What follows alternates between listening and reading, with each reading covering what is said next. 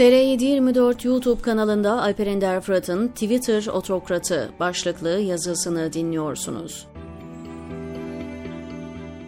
Milyarlarca dolar vererek şirketi satın alan Elon Musk'ın Twitter uygulamasının Android cihazlardaki hızı için özür tweet'i atması üzerine şirkette çalışan yazılım mühendisi Eric Frohofer, Musk'la aynı fikirde olmadığını belirten bir cevap yazıyor. 6 yılımı Android için Twitter'da çalışarak geçirdim ve bunun yanlış olduğunu söyleyebilirim.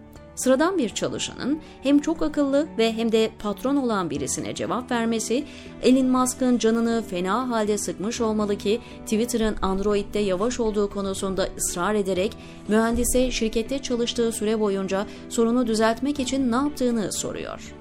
Mühendis yavaşlamalara nelerin sebep olabileceğiyle ilgili düşüncelerini ve gün içerisinde neler yaptığını anlatan mesajla cevap verince tartışma Musk'ın kovuldun mesajıyla sonlanıyor. Elon Musk'ın bir devlet başkanı olduğunu düşünebiliyor musunuz? Hele de bir Orta Doğu ülkesinde.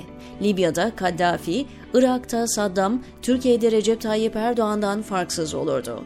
ABD'de başkan olsaydı muhtemelen Trump'tan farklı olmazdı. Sözünüzün üstüne söz söyleyeni makamınızın gücüyle hizaya getiriyorsunuz. Tıpkı Saddam'ın, Recep'in, Putin'in yaptığı gibi.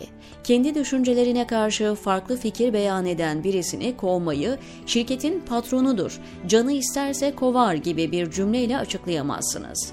İfade özgürlüğü için var olan ve herkesin kişisel fikirlerini açıklayabilmesi için yola çıkmış bir platformu, fikrime karşı fikir söylenmez anlayışıyla yönetemezsiniz.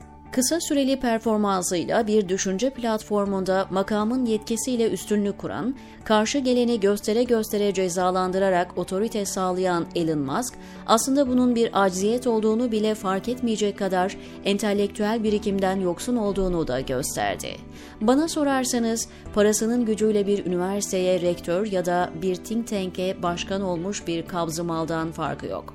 Bugün Twitter'da daha iyi fikrin değil, parayla sağlanmış bir gücün sözü geçiyor. Bütün kademeleri bypass ederek çalışanların giriş çıkışlarından, yedikleri yemeğe, oturmalarına, kalkmalarına kadar müdahil olmak iyi patronluğa değil, içinde saklı kalmış otokratlığa işarettir. Tesla'yı ya da diyelim bir inşaat şirketini otoriter bir eğilimle yönetmesine kimsenin diyeceği bir şey olmaz. Ama bir düşünce platformunu tek kafaya bağlaması, özgür dünya için tolere edilir bir şey değildir. Çünkü bugün artık Twitter bir kişinin parayla satın alamayacağı kadar insanlığın malı haline gelmiştir.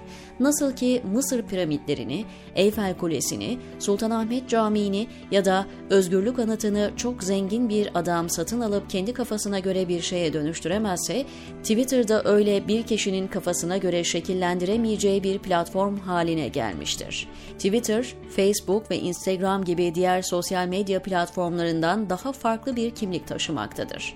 Bugün dünyada solcusu, sağcısı, komünisti, liberali, sanatçısı, siyasetçisi, devlet görevlisi, sporcusu, iş insanı, gazetecisi, yazarı, çizeri 7'den 70'e yüz milyonlarca kişinin kendini ifade etme, ortaya koyma, beyan etme mecrasıdır. Twitter'ı Elon Musk gibi bir adamın eline bırakmayı dünyanın bir kere daha düşünmesi gerekir, diyor Alper Ender Fırat, TR724'deki köşesinde.